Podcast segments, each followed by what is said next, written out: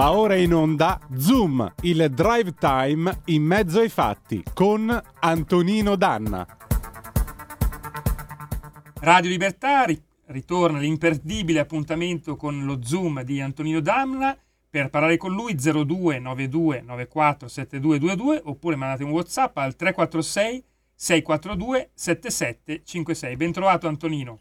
Grazie condottiero mio, condottiero Giulio Cesare Carnelli, buon lavoro a te, amiche e amici miei, ma non dall'avventura, buonasera. Siete sulle magiche, magiche, magiche onde di Radio Libertà, questo è Zoom, il drive time in mezzo ai fatti. Io sono Antonino Danna e questa è la puntata di mercoledì 26 di aprile dell'anno del Signore 2020 e 23. Cominciamo subito ricordandovi di dare il sangue, in ospedale serve sempre, salverete vite umane, chi salva una vita umana salva il mondo intero. Secondo appello, andate su radiolibertà.net, cliccate su Sostienici e poi abbonati, troverete tutte le modalità per sentire questa radio un po' più vostra, dai semplici 8 euro mensili dalla Hall of Fame fino ai 40 euro mensili a livello creator che vi permetteranno di essere coautori e co-conduttori di almeno una puntata del vostro show preferito con il vostro conduttore preferito. Ma bando alle ciance, noi cominciamo subito la nostra trasmissione. Voglio ricordare Harry Belafonte, grande del eh, pentagramma che se n'è andato ieri a più di 96 anni e allora si balla shake shake shake signora 1961 e andiamo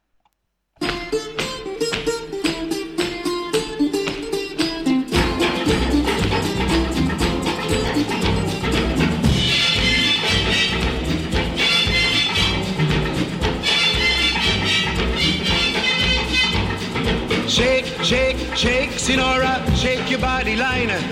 Shake, shake, shake, Sinora, shake it all the time. Work, work, work, Sinora, work your body line. Work, work, work, Sinora, work it all the time. My girl's name is Sonora. I tell you, friends, I adore her. And when she dances, oh brother, she's a hurricane in all kinds of weather. Jump in the line, rock your body on time. Okay, I believe you. Jump in the line, rock your body on time. Okay, I believe you. Jump in the line, rock your body on time. Okay, I believe you. Jump in the line, rock your body on time. Whoop. Shake, shake, shake, Sinora, shake your body line. Work, Shake, shake, shake, Sinora, shake it all the time. Work, work, work, Sinora, work your body line. Work, work, work, Sinora, work it all the time. You can talk about cha-cha, tango, waltz, or the rumba. Sinora's dance has no title. You jump in the saddle, hold on to the bridle. Jump in the line, rock your body and time. Okay, I believe you. Jump in the line, rock your body. Rock your body, child. Jump in the line, rock your body in time. Somebody help me. Jump in the line, rock your body in time. Whoop. Shake, shake, shake, Sinora, shake your body line. Shake, shake, shake it all the time. Work, work, work, work, Sinora, work your body line. Yeah. Work, work, work, Sinora, work it all the time. Sinora, she's a sensation, the reason for aviation. And fellas, you got to watch it.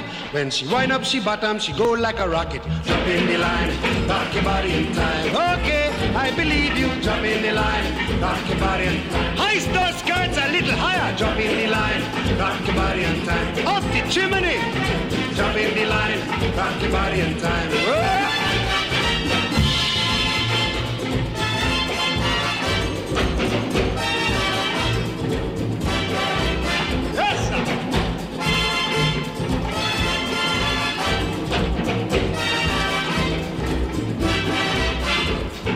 E dopo aver ascoltato Shake Shake di Harry Belafonte è la volta di Paola D'Amico. Mettiamo subito la sua sigla.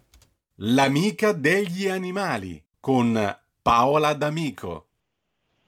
E allora, shake, shake, shake, signora. E che signora abbiamo qui? Sua soavità, Paola D'Amico, che anche lei ogni tanto, quando ha tempo, una ballata se la fa pure. O no? Tu che balli? Il boogie boogie in piazza? Che balli, Paola? Mi piacerebbe ballare tutto, so che il ballo, soprattutto ballo liscio e polke, mazurche, ma farebbe molto bene alla salute, lo dico per le signore, ma anche per i maschietti, perché mi spiegava un medico che cura l'osteoporosi che dopo i 50 anni interessa tanti, uomini e donne, che proprio questo tipo di balli, quelli che si facevano una volta sull'aia, sarebbero utilissimi per conservare un buono stato di salute delle proprie ossa perché l'osso si rigenera con un movimento dolce verticale, ondulatorio verticale. Quindi io invito tutti, gli uomini e le donne, a andare a ballare. Non sono ancora riuscita a convincere mio marito.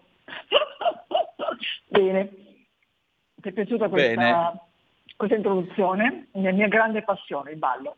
Dunque, ah, ecco. Molto bene. Senti, allora Paola, intanto ricordiamo ai nostri ascoltatori che ieri è uscito il dorso Buone Notizie sul Corriere della Sera. Esatto. Cosa c'era di Ma... bello oltre che di buono? Ma c'erano moltissime storie, comprese quelle dell'intervista alla vincitrice di cui non mi pronuncio il cognome perché non, sono, non l'ho memorizzato, è un po' complicato, è una ragazza nigeriana che però vive qui in Lombardia, che ha vinto Masterchef 11 edizione e fa dei piatti molto intriganti, mix diciamo africano e lombardo. Però eh, il prossimo numero invece uscirà il 3 maggio e sarà un numero speciale perché la settimana prossima andiamo alla Civil Week che coinvolgerà tutta la città, tutti possono partecipare, ci sono 400 eventi sparsi ed è molto divertente. E quindi poco fa abbiamo chiuso appunto il numero speciale, io adesso devo finire ancora un po' di compiti, quindi vi lascerò presto. Ma intanto per voi c'è un bel piattino ricco, eh sì, perché qualcuno, qualcuno non aveva sentito parlare, nei giorni scorsi, proprio nel Bresciano, ehm, è stata trovata Ursel, che è Ursula in italiano, eh, come è stato chiamato un ibis eremita. E, e, voi chiederete e come hanno fatto a vistarlo? Beh, c'è un sistema molto divertente, adesso mi sono scaricata l'app eh, perché da diversi anni, al 2014, alcuni ricercatori austriaci italiani hanno fatto, creato un'app che chiunque può scaricare gratis, Animal Tracker, CK, Animal staccato tracker CK, quindi Animal Tracker, per eh, seguire proprio gli spostamenti degli perché sono animali scomparsi nelle zone originarie dell'Africa dove, dove, erano originari e che però sono sopravvissuti da noi in Europa grazie agli allevamenti. Beh, eh, questo ibis praticamente si chiama Ursel, Ursula, e è seguito grazie a questa app Animal tracker, scusate la mia pronuncia non è inglese ovviamente ma per aiutare a scaricarla, ehm, da diverso tempo. Quindi l'hanno visto che arrivava nella bassa bresciana e poi l'hanno seguito fino all'Odigiano. Uh, hanno seguito la strada che ha fatto questo, questo animale. E, um, perché è interessante? Perché c'è anche un gruppo di giovani che ha provato uh, da tempo a um, aiutare ibis a migrare, a reinsegnare agli ibis che ormai da noi sono abbastanza tanziali a fare dei percorsi lunghi. E quindi qualche anno fa, un paio di anni fa, si è visto Anna e Corinne in particolare, due mamme, le mamme volanti, che con una sorta di eh, strumento che vola, eh, diciamo, hanno cercato di far spostare con loro, adesso ti mando la foto, di far spostare con loro gli ibis, di reinsegnare i percorsi antichi, i percorsi di migrazione, mm. perché ovvio che questi animali, un po' come le cicogne, hanno forse più memoria. Questi animali, ti sto mandando la foto, eh, Antonina. Se sì, riesco... intanto io ne ho presa una eh, dell'ibis fare... etiopico, che Bravo. così possiamo proiettare insieme al dio. Chi è questo? Tot, no? Questo... Chi è? No, questo è un dio. Era il dio Tot, che era praticamente Tot. la divinità che in Egitto era legata, si legava a questo animale. Il era il dio della luna, della sapienza, della scrittura, della magia, della misura del tempo, era il dio di tutto, della matematica, della geometria. E quindi l'Ibis era venerato proprio come divinità, era considerata la rappresentazione terrena del dio Tot, il dio della sapienza, insomma. Si è mh, estinto assolutamente nei paesi appunto. Salute. Eh, ovviamente, appunto, ecco perché io, non essendo molto bravo in matematica, non lo bazzicavo molto il dio Tot, per cui No, Però sì, era, era, tipico, era una delle divinità più gettonate del pantheon egiziano, questo eh, sì. ma perché era un dio sapiente, quindi era un dio importantissimo. Ma questo sì. per dire quanto... un bicchiere d'acqua, Paola, vai tranquilla, non ti preoccupare. Ecco, nel mentre è arrivata la fotografia che Paola ci aveva girato, questa rieducazione degli Ibis, eh, esatto. se vuoi la puoi mostrare Giulio Cesare, fatta con questo elicotterino.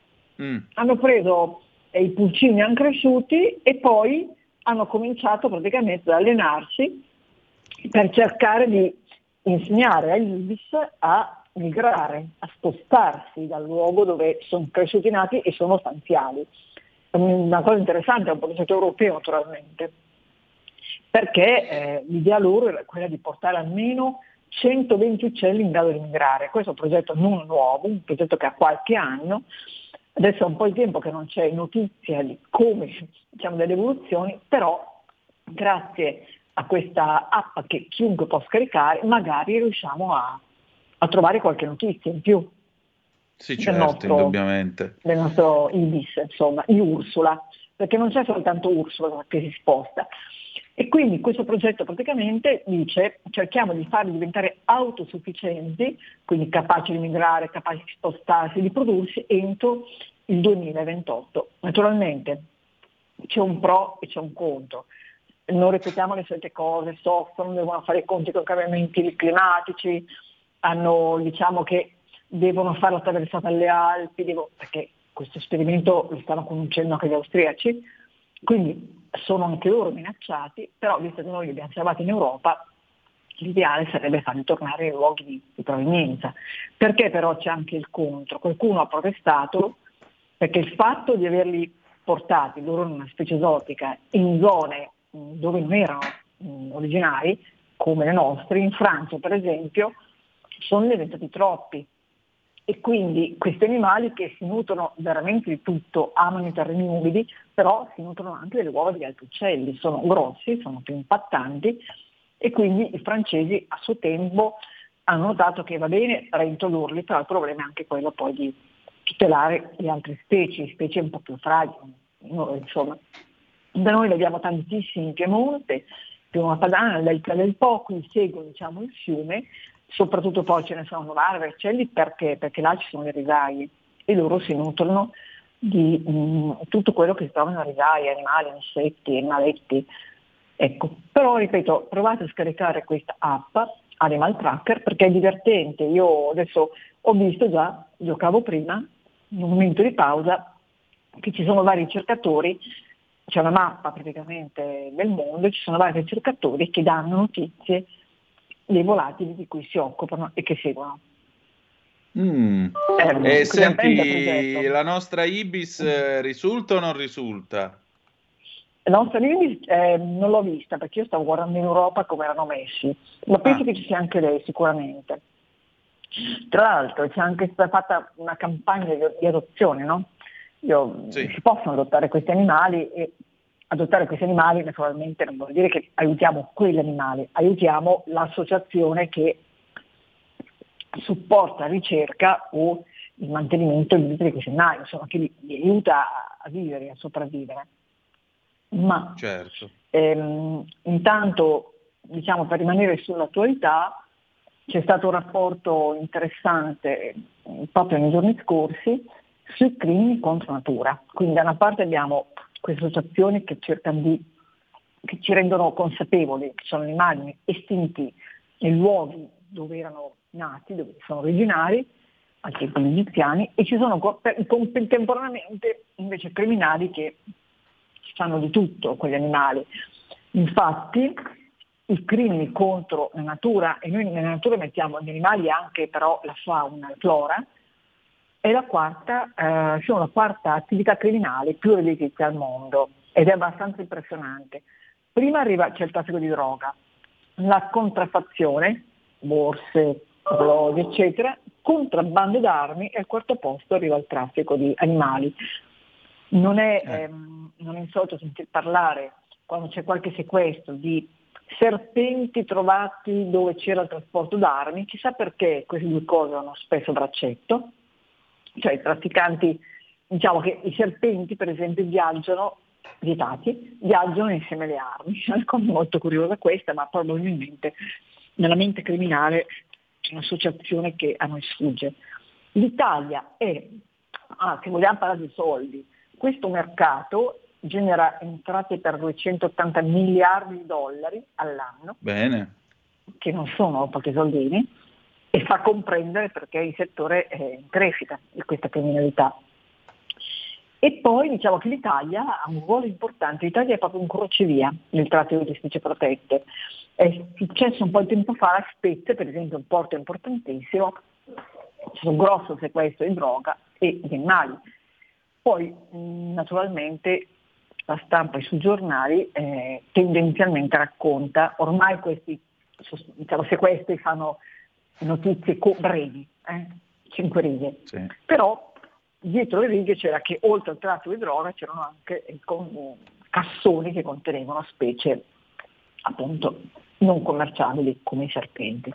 I bracconieri comunque in natura poi fanno altro, cioè abbattono passeriformi, aquile, falchi, uccelli piccoli, gigli, abbattono tutto quello che si può abbattere, senza contare il mondo acquatico di cui abbiamo parlato in abbondanza, dei ricci mari, datteri, pesce spada sottotaglia, squali, coralli, bianchetti, tartarughe marine. Quindi attenzione A a quello che si compra, cerchiamo di non comprare animali ma di adottarli, B a, al mondo che ci circonda, perché comunque eh, anche soltanto prendere una tartarughina illegale qua, importata illegalmente dai paesi del Sud America, dell'America diciamo del Nord, vietato, noi aiutiamo la, la criminalità. Mi sembra fare una piccola riflessione, eh, ma non fa. E anche le piante vengono commerciate legalmente, per esempio le radici dell'agenzia Nalutia vengono usate per fare le cuori, però quando questo è fatto illegalmente non sta bene. Quindi il cittadino dovrebbe contribuire al mantenimento del mondo bello che c'è, evitando di acquistare negozi animali che è meglio non acquistare, visto che sono comunque considerati esseri senzienti nel codice penale, perciò ricordiamoci che insomma mh, non abbiamo nessun diritto di comprarli, no? come non certo. c'è non possiamo comprare gli esseri umani, dobbiamo anche comprare gli animali. Se possibile Appunto. adottiamole. O usiamo l'adozione a distanza che male non fa. Questa a un certo punto, a proposito di, scusami, a proposito di piante che vengono rubate, guardate che questo non è una cosa che succede solo con le piante all'estero. Eh, per qualche tempo, per esempio, dalle mie parti in Calabria andavano a rubare di notte con la ruspa eh, gli ulivi secolari, perché l'idea era che un ulivo secolare nelle ville dei ricchi e dei potenti, insomma, facesse la sua porca figura. E quindi li mettevano, certo. se li portavano via, sperando ovviamente che poi l'ulivo secolare attecchisse nella sua nuova dimora. Fortunatamente seccavano dopo poco. Però c'è anche gente che fa questo. Drammatica questa cosa, eh, seccare, far seccare un ulivo secolare è drammatico. Certo. Certo, rubarlo è ancora più idiota, però c'era gente che lo voleva come pianta di arredamento. Vabbè. Cose che succedono, Paola. Comunque, a proposito di animali vietati, pensiamo, magari ne parliamo dell'alligatore, che studia un alligatore, mm. che è un carapace che può arrivare a quasi mezzo metro, che non è piccolo quindi. No. E, e, l'abbiamo visti anche trovati nei parchi, per esempio in centro città Milano, il giardino, quel piccolo giardino delizioso che c'è vicino al giardino Montanelli, il giardino della, del giardino di Reale, che è un giardino dove dovrebbero andare soltanto i bambini accompagnati, cioè non è un giardino aperto a tutti, è aperto ai bambini accompagnati. In quel giardino mh, mm, c'è stata la presenza di un tartaruga alligatore che qualcuno ha mollato lì quando si è reso conto che quello che l'ha comprato piccolino nel negozio, poi è cresciuto e cresceva e continuava a crescere ed era pericoloso, solo che lui nei giardinetti stava benissimo, si mangiava le uova delle gallinelle, si mangiava i piccoli delle gallinelle quando nascevano e era veramente un pericolo per i bambini perché con una, una morso ti stacca un dito. Infatti è stata un'operazione certo. della Guardia il corpo forestale che l'ha portato via eh, e l'ha portato probabilmente in qualche lago di quelli protetti.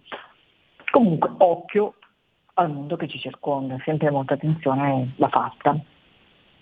Certamente, questo è poco ma è sicuro. Eh, Paola, senti, in ogni caso, mh, che carattere ha l'Ibis? Cioè, si lascia avvicinare dall'uomo oppure scappa? Non penso proprio, eh, tanto che appunto loro riescono a curare, ad accudire questi animali che hanno ehm, geocalizzato, a cui mettono anche dei piccoli GPS, come ha fatto col falco pellegrino molti anni fa, no? sul Pirellone. Cioè, riescono a seguirli, ma eh, sono animali che non devono essere, come dire, troppo avvicinati all'uomo, perché altrimenti in vita selvatica non tornano più. Anche quando troviamo un uccellino che cade dal nido, non dovremmo toccarlo con le mani, ma sempre avere l'accortezza di non lasciare il nostro, il nostro sudore, le nostre tracce, no? Perché eh, l'animale deve essere, deve continuare a essere selvatico, altrimenti tanto vale metterlo in gabbia. Esattamente. Va bene, Paola, guai, senti, guai niente, allora, che cosa... Dimmi, dimmi. No, dico, guai pensare di poterli domesticare, è un errore gravissimo questo. Questo è poco ma sicuro, anche perché una cosa così si fa per esempio con gli agnellini appena nati, non bisogna toccarli perché altrimenti perdono l'odore da cui la mamma li riconosce esatto. e di conseguenza non si attaccano. Esatto, esatto. Va, Va bene. bene. Grazie Antonino. Paola, grazie, grazie a te a come sempre. Ci troviamo mercoledì prossimo, ok? Assolutamente. Buona giornata. Buona giornata a te, grazie ancora. E allora io ringrazio come sempre Paola D'Amico che come vedete è sempre elegante e puntuale nelle sue cose. 346 642 7756 oppure 0292947222 se volete intervenire per telefono anziché con le zappe a cui afferiva il numero testé datovi 346 642 7756 eh, recuperiamo fronte del blog eh, il momento del nostro eh, Edoardo Montolli pezzo che è uscito ieri eh, su Cronaca Vera che trovate in edicola quindi mi raccomando, al martedì Corriere della Sera con buone notizie che c'è Paola D'Amico e eh, Cronaca Vera con Edoardo Montolli. State a sentire cosa ha scritto il buon Edoardo. Il ponte sullo stretto di Messina, la più grande macchina da soldi italiana.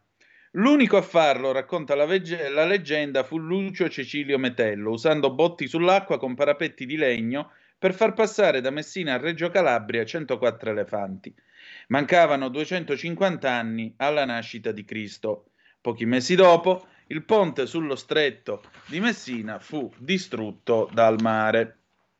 Carlo Magno, di fronte all'ipotesi di sfidare le correnti, lasciò perdere. Ruggero II, re di Sicilia, anno 1140, aveva già capito come fosse impossibile realizzarlo 700 anni più tardi Ferdinando di Borbone si accorse che sarebbe costato troppo, ma il 15 maggio 1864 sul monitore ferroviario compare un, travi- un trafiletto. Corre voce che la Società delle Ferrovie Vittorio Emanuele stia per intraprendere i lavori di un gigantesco ponte sullo stretto di Messina. L'Italia non è ancora fatta del tutto, ma l'idea lascia sognare persone come l'ingegner Carlo Navone, che nel 1870 presenta un progetto per un tunnel sottomarino tra Villa San Giovanni e Ganzirri. Altri ingegneri ipotizzano più avanti un ponte sospeso. Tutto bello, ma non se ne fa nulla. Il terremoto di Messina del 1908 suggerisce poi che sia meglio lasciar perdere, sono zone altamente sismiche. Poi qualcuno deve aver partorito un'idea, un conto è realizzarlo, un altro immaginarlo. Così il ponte non si costruisce, ma cominciano a piovere progetti e i progetti costano. Nel 1955 uno studio conclude che i fondali rendano troppo complessa l'opera. Chiaro? Ma quando mai? Pronti via, i principali costruttori italiani assicurano di poterlo mettere in piedi. Mano al portafogli dei lavori pubblici e promessa solenne. Inaugurazione il 30 giugno 1960. Sicuro. Nove anni dopo, nel 1969, l'ANAS promuove il concorso di idee per l'attraversamento dello stretto di Messina. Piani d'avanguardia, nuove idee e tanti soldi, ma si continua ad usare il traghetto. Nel 1981 nasce la società Stretto di Messina, capitale pubblico. Passano quattro anni e il ministro Claudio Signorile annuncia solennemente nel 1988 ci sarà la posa della prima pietra e nel 1996 la fine dei lavori dal costo di 5 mila miliardi. A posto così. Il ponte ovviamente non c'è. In compenso nel 2000 Lanza fa i conti. Fra il 1981 e il 1997 sono stati spesi, solo per ipotizzarlo, 135 miliardi di lire. E non c'è manco un pilone, evidentemente ancora poco. L'anno successivo arriva dunque un nuovo preventivo. Servono 9.400 miliardi di lire per il ponte sullo stretto, che somiglia sempre più all'albero degli zecchini d'oro di Pinocchio. Nel 2004 il progetto definitivo si fa per dire 3.300 metri di campata centrale, 3.666 metri in tutto, 6 corsie stradali e 2 binari. E il costo ora si calcola in euro, 4,6 miliardi, ma tutto resta fermo. Altro giro, altri piani, altra corsa, anno 2008. Il presidente dell'ANAS Pietro Ciucci prevede l'inaugurazione per il 2016. Rispettare i tempi previsti è un obiettivo impegnativo, ma possibile anche grazie a tutto il lavoro svolto in precedenza. Come no? I miliardi per realizzarlo sono intanto diventati sei. Con l'austerity Mario Monti manda finalmente in soffitta sogni e soldi buttati per gli studi. Chissà, magari qualcuno comincerà a pensare ai treni che da quelle parti vanno a passo d'uomo. Invece no. Matteo Salvini lo resuscita, certo, ora costa il 60% in più rispetto al 2012. Siamo a circa 15 miliardi, ma cascasse il mondo dopo i fiumi di denaro che saranno spesi, stavolta Reggio Calabria sarà prestissimo unita a Messina. Garantito. Questo era il nostro Edoardo Montolli con il suo momento che trovate su Cronaca Vera. Io faccio mie le parole di un signore bresciano di nome Giuseppe Zanardelli, il quale nell'anno 1889 disse sopra i flutti o sotto i flutti, sullo stretto si dovrà passare. Andiamo in pausa, poi Bruce Springsteen, Born in the USA 1984, tra poco. Stai ascoltando Radio Libertà, la tua voce libera, senza filtri né censure, la tua radio.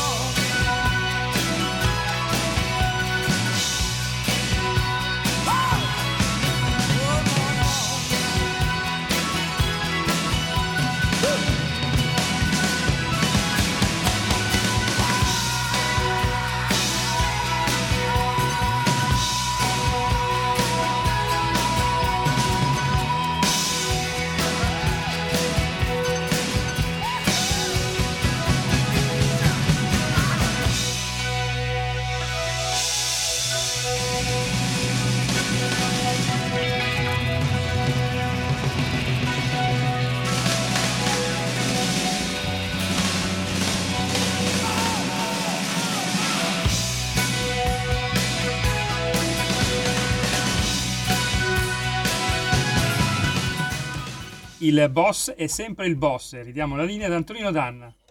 Grazie condottiero, mio condottiero, siete sempre sulle magiche, magiche, magiche onde di Radio Libertà. Questo è sempre Zoom, il drive time in mezzo ai fatti. Antonino Danna al microfono con voi. 029294 7222 se volete intervenire oppure 346 642 7756. Allora, adesso noi passiamo al faccia a faccia di questa sera, il primo, poi ne avremo un altro sempre di politica estera con Marta Ottaviani. Qui abbiamo il professor Luigi Curini, che voi tutti conoscete, che è eh, cattedratico, professore appunto di eh, scienze politiche all'Università Statale di Milano e in particolare lui è un profondo conoscitore dell'America. Di che cosa si parla? Beh, sapete tutti qual è la notizia che arriva dagli States. Alla veneranda età di 82 anni, Joe Biden ha deciso di candidarsi. Ha deciso di candidarsi per la seconda volta a presidente degli Stati Uniti d'America. Questo significa che quando lui lascerà la Casa Bianca, nel caso in cui dovesse essere rieletto, nell'anno del Signore 2027, no, eh, 24, eh, 2029, perdonate, lui avrà quasi 87 anni, il che, il che effettivamente lascia un po' perplessi perché un presidente che ha peraltro un bottone nucleare di, tutta, eh, di, tutta, di tutto rispetto e che si trova a dover rappresentare una nazione come gli Stati Uniti d'America con i suoi interessi nel mondo, 87 anni non so fino a che punto possa essere lucido eh, per compiere questo, questo suo ruolo, per assolvere questa sua funzione. Lucidità, peraltro, che voglio dire, non mi pare abbia dato molta prova, visto che dà la mano agli amici immaginari, si gira, allunga la mano, non si capisce bene che cosa faccia, non si capisce bene se sia molto presente a se stesso, figuratevi a noi altri. Ecco, eh, a questo punto però bisogna capire che cosa succederà alle elezioni, perché dall'altro lato c'è Donald Trump, lo sfidante, uno che è inviperito in una maniera clamorosa, il quale ha molti conti in sospeso con Sleepy Joe, Joe l'addormentato, come lo ha definito, e però pure lui potrebbe non farcela, o addirittura la sua presenza potrebbe arrivare a favorire Biden. Non ci credete? State a sentire che cosa ci siamo detti io e il professor Curini. Commentatelo al 346 642 7756. Vai Giulio Cesare. Allora, questa sera Zoom torna un nostro graditissimo ospite, il professor Luigi Corini, che insegna scienze politiche eh, presso l'Università Statale in quel di Milano, ma soprattutto è un profondo conoscitore degli Stati Uniti d'America. Allora entriamo subito in argomento. Joe Biden, 80 anni, ha deciso di ricandidarsi, è il più anziano presidente degli Stati Uniti d'America in assoluto. Eh, che garanzie ha di avere la lucidità necessaria per arrivare al termine di un eventuale secondo mandato e che possibilità ha? O piuttosto semplicemente sarà un enorme fiasco? Beh, non so proprio eh, da, dare una risposta.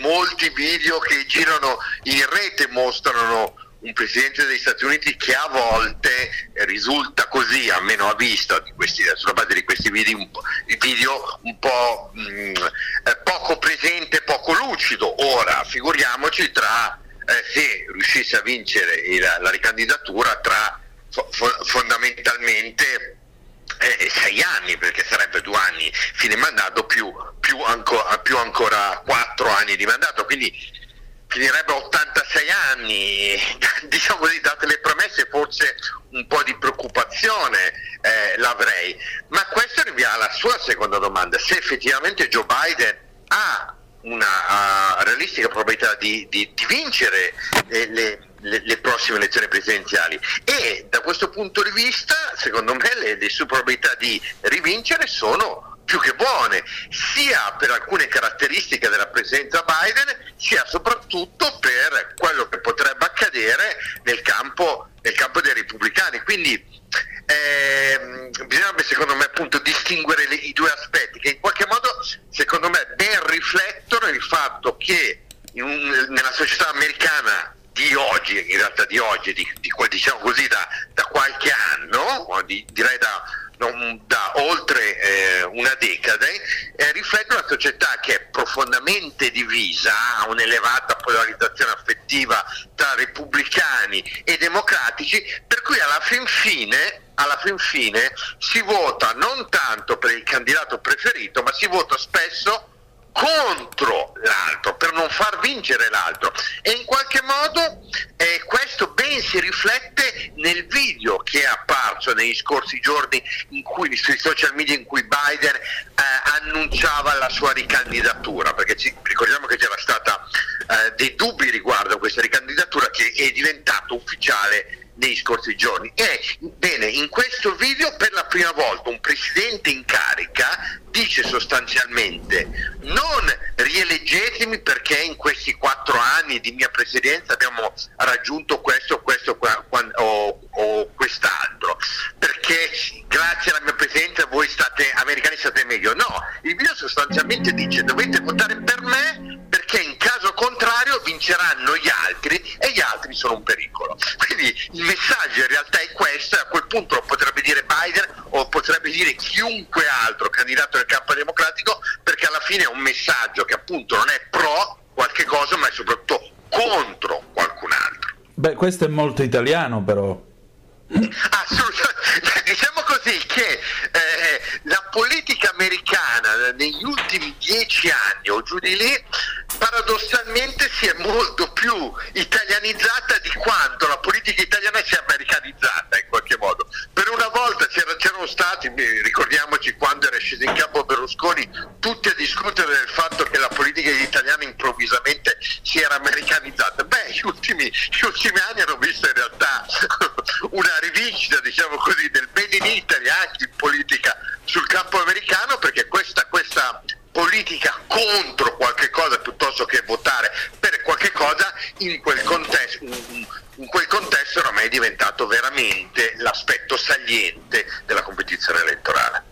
Certo, ecco, ma eh, se le cose stanno così, a maggior ragione guardiamo pure dall'altro lato. Dopodiché le chiederò una cosa su Kamala Harris, perché eh, voglio dire, eh, anzi, gliela chiedo già ora, ma scusi, Kamala Harris, che era stata presentata come il volto law and order di questa amministrazione, a cui avevano dato in gestione il dossier dei migranti, una che ha dimostrato di essere politicamente parlando eh, lo zero assoluto, ma della scala Kelvin, cioè meno 273 gradi. Ecco, una così, eppure, eppure, che fa? Resta nell'orbita di Biden e viene ricandidata pure lei o la sua politica, la sua avventura politica è finita? Guardi, è, è, è un aspetto molto interessante la storia intorno all'attuale vicepresidente degli Stati Uniti, perché ricordiamoci che quando è stata selezionata da Biden, eh, prima delle elezioni delle, delle, del 2020, ricordiamoci il tipo di copertura mediatica che aveva avuto, sembrava appunto una nuova star de, del panorama della politica americana, seppur già da allora emergeva, emergevano dei dubbi a riguardo. Beh, diciamo così che se in questo momento la popolarità di Biden è ben sotto al 50%, quella di Kamala Harris è, è molto sotto la pur insufficiente popolarità di Biden perché si è dimostrata sostanzialmente una, una vicepresidenza eh, molto molto deficitaria fondamentalmente in qualunque cosa che ha fatto ma nonostante questo il ticket Biden Kamala Harris rimane lì e per quale ragione rimane lì? per quello che dicevo prima perché in questo momento poco importa le persone che si mettono in quel momento. È un, è un ticket che ha funzionato contro Trump nelle precedenti elezioni e quindi si ripropone, indipendentemente poi dalle politiche, ripeto, che porta avanti, che sono buone o negative, perché anche sulla presidenza Biden, la vicepresidenza Kamala Harris, in realtà si possono dire delle cose buone, ma anche molte, secondo me, più cose negative che cose positive. Ma ripeto, ancora una volta questo è sostanzialmente irrilevante, perché in un mondo in cui c'è la guerra tribale tra noi e loro, quello che importa è far perdere loro. E anche se e se per far perdere loro significa anche appoggiare un politico incapace, comunque ben venga perché l'alternativa è quella peggiore, cioè far vincere gli altri. E in questo contesto anche la discussione su buoni o cattivi politici perde un po' di appeal nello spiegare la scelta, la scelta alla fine degli elettori, perché alla fine, ahimè, diventano rivela- rilevanti altri aspetti che in realtà sono a, bocce ferme e con mente lucida dovrebbero essere secondari, secondari ma che ahimè ormai non sono più. Certamente. Ecco, spostiamoci ora nel, nel campo repubblicano. Eh, il campo repubblicano vede Trump sempre più simile al Silvio Berlusconi dell'epoca dei processi per il Bunga Bunga e Ruby perché eh, la storia dei soldi alla pornodiva Stormy Daniels ora è venuta fuori una giornalista americana che dice di essere stata violentata da lui negli anni 90 e di aver addirittura conservato per quasi 30 anni il vestito, che poi uno vorrebbe capire, ma come fai a tenere 30 anni questa roba? Vabbè, lasciamo stare. Il caso Clinton ci ha abituato anche a peggio. E, e, e in tutto questo c'era però un astro nascente che eh, la figura di, Desa- eh, di, di Trump eh, per il momento ha ottuso e sto parlando di De Santis, Ron De Santis, il governatore della Florida. Insomma, Diciamo che se Sparta piange, Atene non ride. Eh no, Atene non ride per nulla, perché la situazione del campo repubblicano è molto complicata per quelle ragioni che ha detto. Da un lato c'è Donald Trump. Sembrava paradossalmente che Donald Trump, eh, rispetto, eh, tornando anche a quello che diceva, ehm, che ha appena detto, soffrisse in qualche modo la candidatura, che ancora non è ufficiale, di De Santis, o comunque la competizione di De Santis, e, e quello che ha prodotto questi nuovi processi e la, la discesa dalla Florida a New York al tribunale di Donald Trump, paradossalmente quello che ha prodotto è stato un rafforzamento della posizione di Donald Trump piuttosto che un indebolimento tutto a vantaggio dei democratici perché la vera ragione per cui Biden potrebbe realmente vincere, ripeto, non è tanto la forza di Biden, ma l'effetto polarizzante che sull'elettore americano avrebbe la presenza di Donald Trump. Perché, parliamoci chiaro, la vera ragione per cui demo, i, demo, chiaro, i, i democratici dovrebbero solo far salti di gioia se effettivamente Donald Trump si ricandidasse, perché la probabilità che vinca è bassa perché per vincere lui dovrebbe convincere alcuni indipendenti che hanno votato per Biden cambiare idea di votare per lui e purtroppo i sondaggi che mostrano una situazione un, un po' complicata mostrano che questa, che questa possibilità è ben lungi dal verificarsi e lo sappiamo soprattutto in quegli stati dove diventa fondamentale vincere. Quindi quello che succede è che il candidato che può che stando sempre ai sondaggi attuali, poi ovviamente nel medio periodo può cambiare tutto, avrebbe maggiori chance, reali chance di vincere contro Biden, cioè De Santis, in realtà con buona probabilità perderà le primarie del Partito Repubblicano, con un'aggiunta che rende Atene ancora, secondo me, più triste. Mettiamo il caso straordinario per cui Donald Trump perdesse le primarie repubblicane. Eh. Ora, per come conosciamo Donald Trump, ci potrebbe essere una buona probabilità per cui Donald Trump dice io ho perso le primarie perché sono stato in qualche modo ingannato, queste primarie sono state manipolate, pertanto io anche se ho perso le primarie decido di correre da solo. E questo sarebbe un colpo ferale per ogni possibilità di vittoria per un candidato repubblicano come dall'altra parte ci ricordiamo cosa era avvenuto nelle elezioni presidenziali del 92 in cui sì, il padre esatto, perde contro Clinton perché? perché c'è un terzo candidato Ross Perot che porta via voti cruciali a favore del repubblicano e a tutto vantaggio del democratico e questa possibilità per cui Trump se in un mondo ipotetico perde le primarie e corre da solo è in realtà una possibilità ben concreta. È per questo che in qualche modo Atene si trova, cioè il Partito Repubblicano si trova in una difficile situazione. Cioè, il punto fondamentale è non si può vincere con Trump ma c'è anche il rischio che non si può neanche vincere con Trump e quindi senza Trump scusi quindi né con Trump che rischia appunto di perdere contro Biden né senza Trump perché se vincesse qualcun altro del primario repubblicano c'è la possibilità che Trump corre da solo, rendendo praticamente certa la vittoria di Biden. È questa situazione che rende, diciamo così, che rafforza in, modo, in questo momento, in modo non banale, la, le probabilità di vittoria del, di, di, un presidente che si è dimostrato debole, che ha ottenuto risultati tutto sommato, come dicevo, secondo me più scarsi che, che altro come Biden. Ecco, ma uno che voglio dire è stato più inetto e incapace dello stesso Jimmy Carter, che io pensavo che peggio di Carter non si potesse fare, poi è venuto Obama, poi dopo Obama finalmente è arrivato eh, Biden a dimostrarci che si potesse fare peggio ancora. Eh, altri quattro deprimenti anni e che cosa faranno nel frattempo la Cina e la Russia? È questo poi il vero, il vero punto. Il cioè vero... che regalo è? Il vero punto interrogativo è esattamente quello che ha detto perché da un punto di vista di politica estera eh, ci sono più di qualche punto interrogativo sulla presidenza Biden, su come ha in qualche modo deciso di scappare, perché quella è la parola, dalla, dal, dalla sera alla mattina dall'Afghanistan, da come sta gestendo la situazione in Medio Oriente, il fatto che l'Arabia Saudita in qualche modo esca da, dal settore di influenza americana è un colpo grossissimo che molti stanno continuando a sottovalutare perché è un cambiamento fondamentale nell'allineamento dal punto di vista geopolitico della politica internazionale. La situazione tra, tra in, in, con la Cina e con Taiwan, insomma, sono tutte situazioni molto molto complicate e che in qualche modo sono la ricondurre delle scelte dell'amministrazione Biden.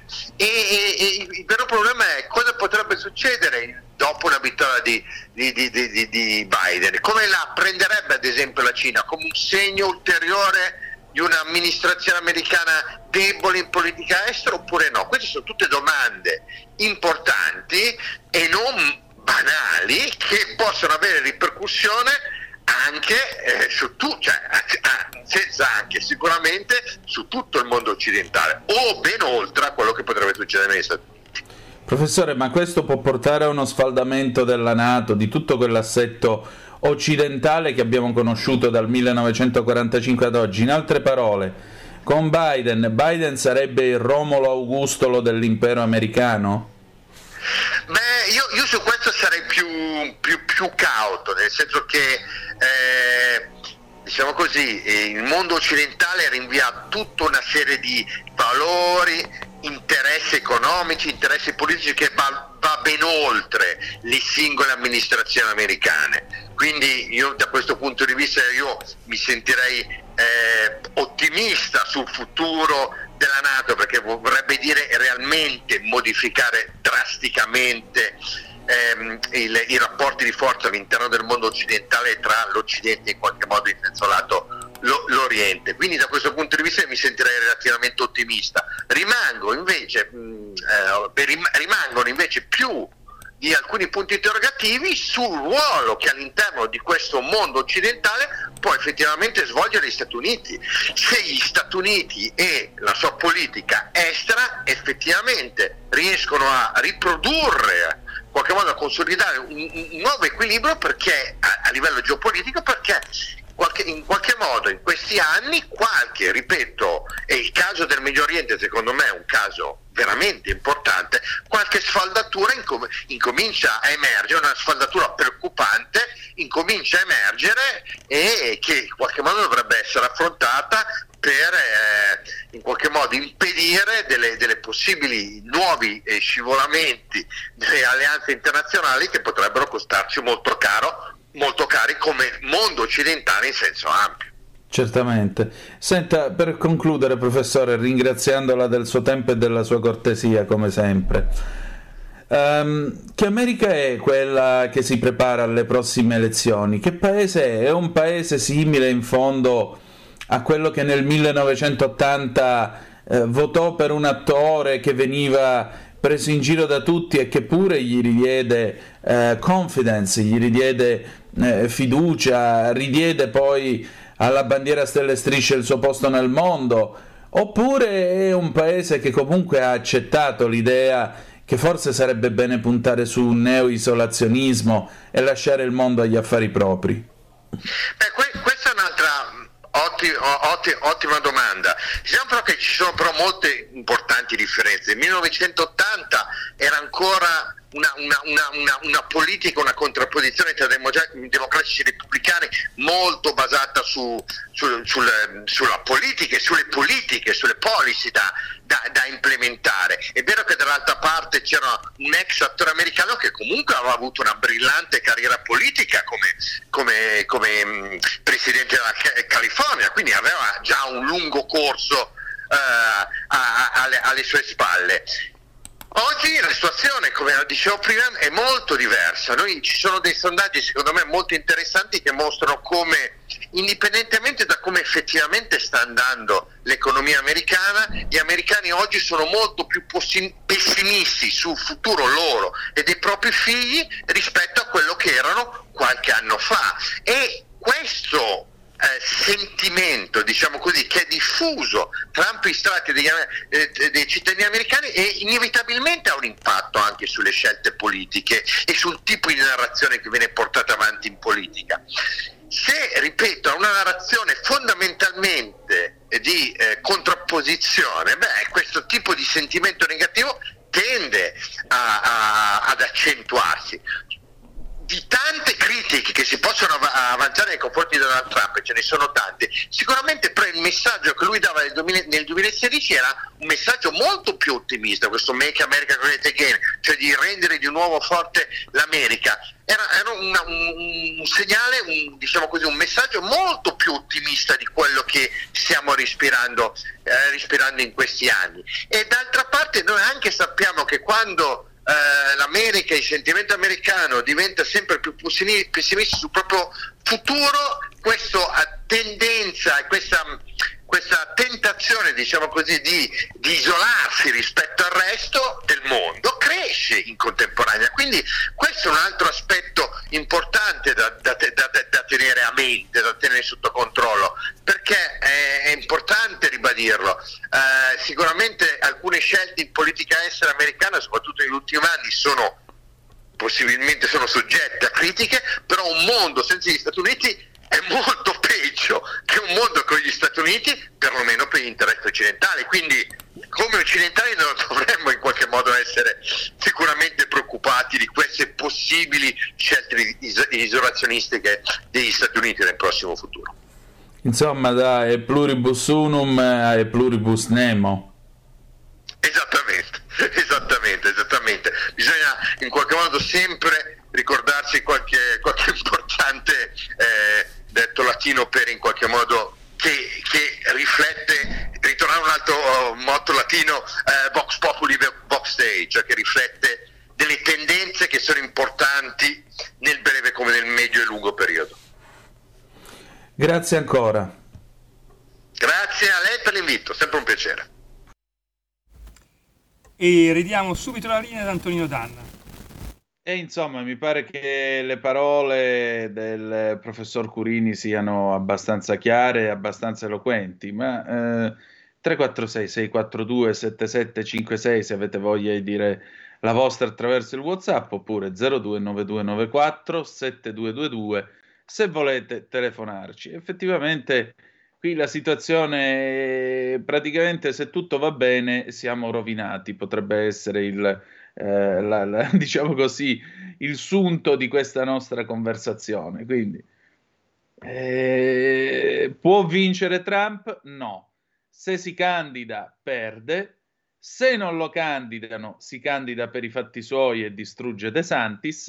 E alla fine chi è che vince? Indovinate un po', vince di nuovo l'addormentato. Siamo messi veramente bene e francamente mi metto le mani nei capelli perché vi vorrei ricordare che quando lui fu eletto presidente si disse che avrebbe fatto solo un mandato per lavorare così a una sorta di eh, ricostruzione del paese, dopodiché avrebbe lasciato, dopo questa rigenerazione morale e politica del paese, dopo lo scandaloso Trump, avrebbe potuto lasciare lo spazio alla prima donna, per giunta di colore, presidente degli Stati Uniti d'America, ovvero Kamala Harris. Kamala Harris ha mostrato tutta la sua nullità politica, per cui anche qua eh, vedete che eh, Joe deve ripresentarsi e ripresentarsi sperando che i neri votino per lui eh, sulla base anche del, di quello insomma, del, de, dell'avere come vice, come vice una,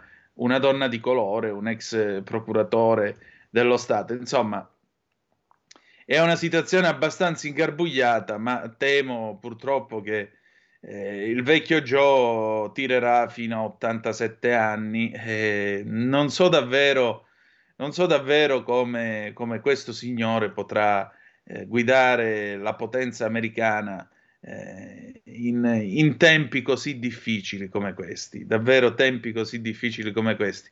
Vi do un dato.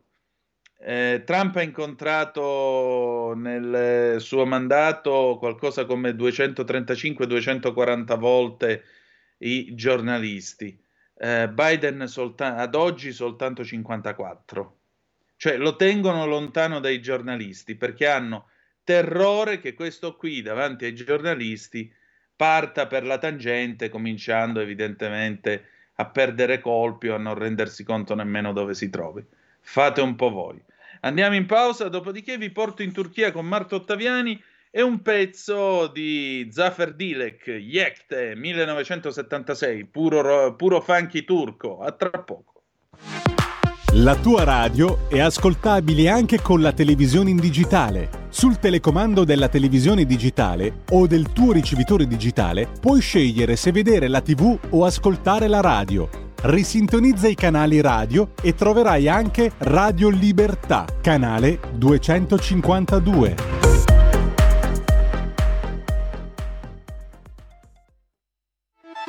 Stai ascoltando Radio Libertà, la tua voce libera, senza filtri né censure, la tua radio.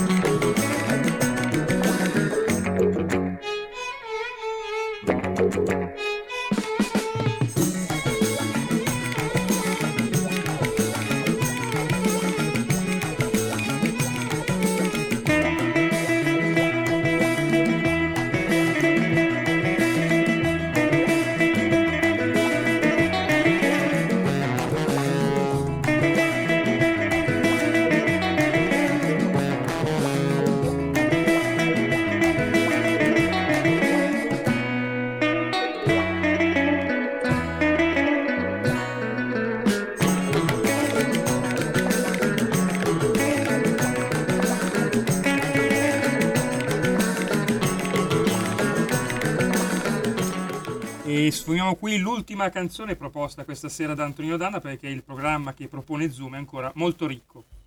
E già, ringraziamo Zafer Dilek, autore appunto nel 1976 di questo pezzo, Yekte, che potete riascoltare tra l'altro in versione un pochettino eh, camuffata negli spot che per ora vanno in onda eh, sulla Turchia. E noi ci portiamo in Turchia perché dal 14 al 28 di maggio qui eh, si discute di elezioni presidenziali e in particolare anche del rinnovo delle Camere.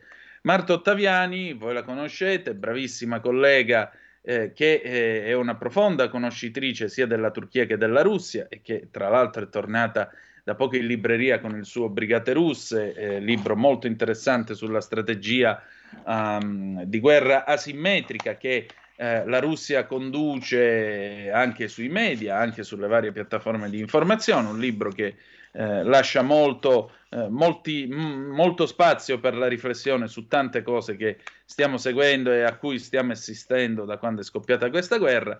Beh, con Marta ho parlato quest'oggi della, della situazione eh, in Turchia. E allora state un po' a sentire che cosa ci siamo detti, perché per un leader stanco negli Stati Uniti d'America, che è Joe Biden, ce n'è un altro che è Erdogan in Turchia. Erdogan stanco, chi ci avrebbe mai potuto credere? E invece è proprio così. State a sentire, vai Giulio Cesare. E allora, questa sera a Zoom ho il piacere di ritrovare Marta Ottaviani, valentissima collega. Vorrei ricordarvi tra l'altro che è di nuovo in libreria per i tipi di Bompiani il suo bellissimo Brigate Russe, che è un libro molto interessante per chi volesse capirne di più sulla strategia di guerra ibrida che la Russia sta attuando nei confronti dell'Ucraina, ma anche e soprattutto dell'opinione pubblica mondiale. Detto ciò, però, la nostra Marta, oltre a essere, come dicevo, una valentissima collega che eh, scrive per avvenire un'altra serie di testate, Beh, lei è una profonda conoscitrice non solo della Russia, ma anche della Turchia. Il 14 di maggio ci sono le presidenziali. Marta è di ritorno proprio da, uh, da uh, Istanbul, anzi, permettimi, la chiamerò Costantinopoli. Beh, che aria tira da quelle parti, Marta? Intanto buonasera e bentornata qui tra noi. Anzitutto Anzitutto buonasera, buonasera a tutti i nostri ascoltatori, ma allora tira un'aria interlocutoria, nel senso che è quasi certo che il 14 maggio non sarà una data risolutiva, almeno per quanto riguarda le presidenziali. È infatti opportuno ricordare che si vota sia per le presidenziali, quindi la scelta del nuovo capo dello Stato, ma anche per par- le parlamentari, quindi il rinnovo del Parlamento. Quindi se il 14 maggio si avrà comunque una big picture di quello che sarà il Parlamento per i prossimi cinque anni, per il Presidente molto probabilmente dovremo aspettare il 28 maggio e questo crea tutta una serie di problemi perché la campagna elettorale che fino a questo momento è stata ampiamente sottotono anche a causa del Ramadan, quindi il mese del digiuno sacro musulmano sunnita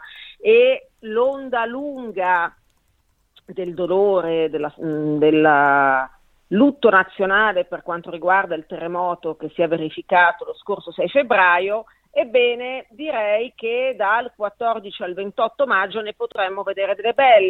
Proprio questa sera che siamo in onda dobbiamo rendere conto di due notizie direi significative. La mm. prima è che dieci giornalisti sono stati arrestati ieri a Diyarbakir, eh, tra questi c'è anche una collega che io conosco piuttosto bene e che da anni si occupa non solo dei problemi delle donne in Turchia, ma anche di tutti i problemi connessi all'immigrazione dei rifugiati siriani, quindi insomma argomenti sempre molto sensibili da quelle parti. Sì.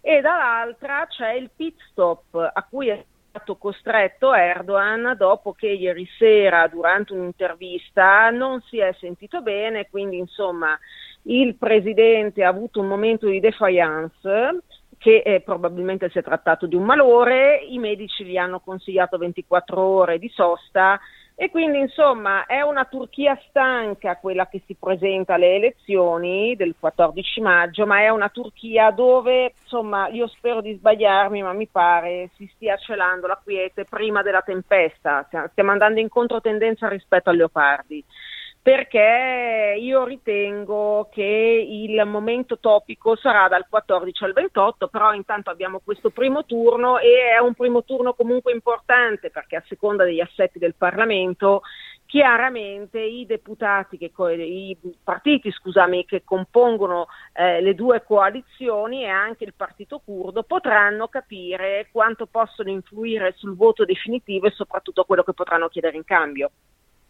Certamente. Ecco, ma eh, in tutto questo, mh, mm, Erdogan, sì, la Turchia è certamente un paese stanco, un paese che ancora porta addosso le ferite del terremoto. Tutto questo può minare la popolarità di Erdogan e quindi eroderne il consenso, soprattutto l'opposizione che in questi anni è come se non ci fosse stata. Eh, che possibilità ha di presentare dei candidati e chi è secondo te il candidato, lo sfidante più credibile?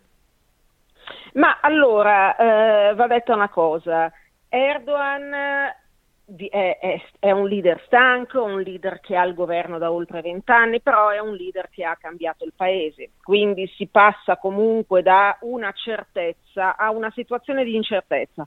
Che Malkilich Daroglu, che io conosco personalmente, che è il principale sfidante di Erdogan, è una brava persona, ma è alla guida di una coalizione molto molto molto composita, hanno diverse anime dentro, sono d'accordo tutti sul tornare al sistema parlamentare in luogo di quello presidenziale proprio eh, volu- fortemente voluto da Erdogan, però da lì in poi chissà cosa può succedere nel paese.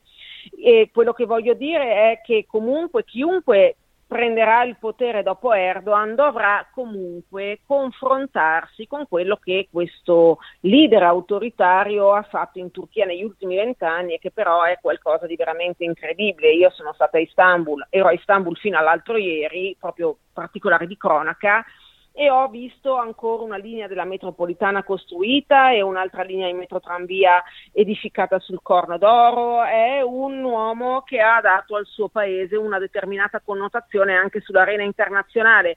Sono tutte cose con le quali chi verrà dopo di lui dovrà inevitabilmente fare i conti. Detto questo, io ho avvertito nel paese molta stanchezza nei confronti di Erdogan. Certo. Io ho sentito molte persone eh, che mi dicevano voterò Kilic Darolu, adesso basta, però per fare un paragone nostrano, anche ai tempi della democrazia cristiana per le strade non la votava nessuno, però poi si presentava serenamente come il primo partito. Quindi io starei molto attenta a guardare i risultati concreti. Peraltro vorrei sottolineare una cosa che a me pare anche una come dire, bella manifestazione di civiltà da parte della Turchia, in Turchia non ci sono gli exit poll. Mm. Non, eh, I seggi si chiudono alle 17 nell'est del paese, alle 18 nella regione centrale barra occidentale e dalle 21 in poi vengono pubblicate solo le proiezioni che comunque è qualcosa che secondo me aiuta anche a farsi un'idea sul risultato definitivo. Perciò, insomma, il 14 maggio, a partire dalle 21, le 20 ore italiane in poi, avremo gli scrutini nel sud-est, nell'est del paese, che però sono molto falsati perché sono scrutini dove sia la componente kurda sia la componente del partito di Erdogan sono, sono solitamente molto forti. Quindi se vedremo una di queste due componenti perdere mordente, perdere consenso quella sera, allora già potremo farci un'idea di come andranno le elezioni nel complesso. Ribadisco, parliamo sempre di elezioni parlamentari. Per le presidenziali purtroppo temo dovremo aspettare il 28 maggio. Certamente. Ecco, mh, più o meno su che cosa l'erdoganismo continua ad avere la sua base di consenso. Chi è l'elettore medio di Erdogan? Perché comunque la Turchia ha attraversato anche un discutibile mh, mm, tentativo di colpo di Stato fatto in nome della democrazia, si dice che Erdogan sia un autocrate e così via. E chi è comunque che dà consenso a questo autocrate? Ma allora, il motivo per cui Erdogan ha sempre vinto e il motivo per cui Erdogan probabilmente potrebbe perdere alle prossime elezioni sta nell'economia. Non mm. buttiamola sui diritti, non buttiamola sullo Stato di diritto perché i turchi proprio è l'ultima cosa che gli interessa. Il problema qual è? Il problema è che anche grazie a una politica economica della banca centrale assolutamente non ortodossa, l'hanno definita così i eh, gli economisti a livello internazionale, la Turchia arriva alle elezioni con un'inflazione ben sopra il 50% e con un cambio della lira turca sull'euro e sul dollaro che è veramente ridotto ai minimi termini. Eh, bisogna dire che però ecco, Erdogan è stato un uh, grande fautore di questa politica non or- monetaria non ortodossa Va però detto che questa politica monetaria ha arricchito nei, col, col, passare del tempo tutta una cordata di imprenditori che probabilmente a Erdogan garantiscono anche sacche di voti. Quindi io più che i brogli ai seggi temo molto il voto di scambio che verrà concordato prima delle elezioni e prima dell'eventuale ballottaggio. È comunque un leader che ha fatto il suo tempo, sicuramente, è però un leader che ha cambiato il volto del paese e anche di questa cosa credo che il popolo turco terrà conto quando andrà a votare. Certamente. Senti, mh, qual è il problema fondamentale comunque che eh, la Turchia deve fronteggiare adesso a livello internazionale? Perché comunque Erdogan ha tentato una mediazione sull'Ucraina e in ogni caso al comando del secondo esercito eh, per estensione e per potenza della Nato. La Turchia ha ambizioni regionali in tutta l'area mediterranea che creano problemi anche a noi, vedasi la questione libica. Insomma, mh, quanta carne al fuoco c'è per Erdogan nel caso di riconferma e quanta ne troverebbe un suo eventuale successore? Ma io devo dire che in questo momento sono molto più preoccupata per il successore, perché sostanzialmente se Erdogan rivince va avanti con la sua politica, il suo successore dovrà ricalibrare tutta una politica internazionale che però era basata molto sul rapporto personale, cioè sostanzialmente Erdogan quando andava all'estero andava lui, il ministro degli esteri era un suo portavoce grosso modo. Kilicdaroglu, che ripeto è una persona umanamente molto valida, io non credo abbia il carisma di Erdogan, quindi probabilmente potremo vedere una Turchia che ritorna sui suoi passi in politica estera e si ritira, diciamo, eh, in disparte. E questo è una cosa che all'Occidente dovrebbe anche far comodo e della quale l'Occidente dovrebbe usufruire. Chiaramente, però, se così dovesse essere, non vi preoccupate che Erdogan ne farà un'arma di campagna elettorale della serie. Quando c'ero io all'estero ci stimavano, ci ascoltavano, adesso torniamo a fare le ancelle dell'Europa. E attenzione perché il motivo nazionalista in Turchia è sempre un motivo che compatta consenso. Quindi sono veramente elezioni molto complesse, molto complicate, dove non ci ricordiamo, non ce lo dimentichiamo, una parte importante verrà giocata dai curdi. Ecco appunto, che cosa significa tutto questo?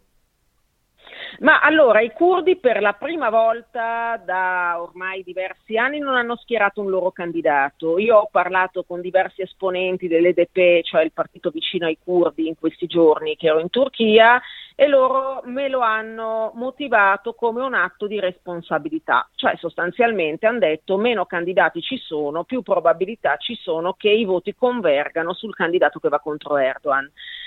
È un atteggiamento importante, ricordiamo che il partito curdo è fuori dalle due coalizioni principali, quindi fa una sua corre da solo e loro hanno detto chiunque sia il Presidente della Repubblica noi faremo un'opposizione tenace, leale e porteremo avanti quelle che sono le nostre istanze da sempre. È chiaro però che se queste istanze non vengono ascoltate da Erdogan, beh insomma diciamo che purtroppo tutto ciò rientra nella norma, Dall'altra parte, però, se queste istanze non verranno ascoltate da chi Darolu, beh, allora chissà cosa potrà succedere.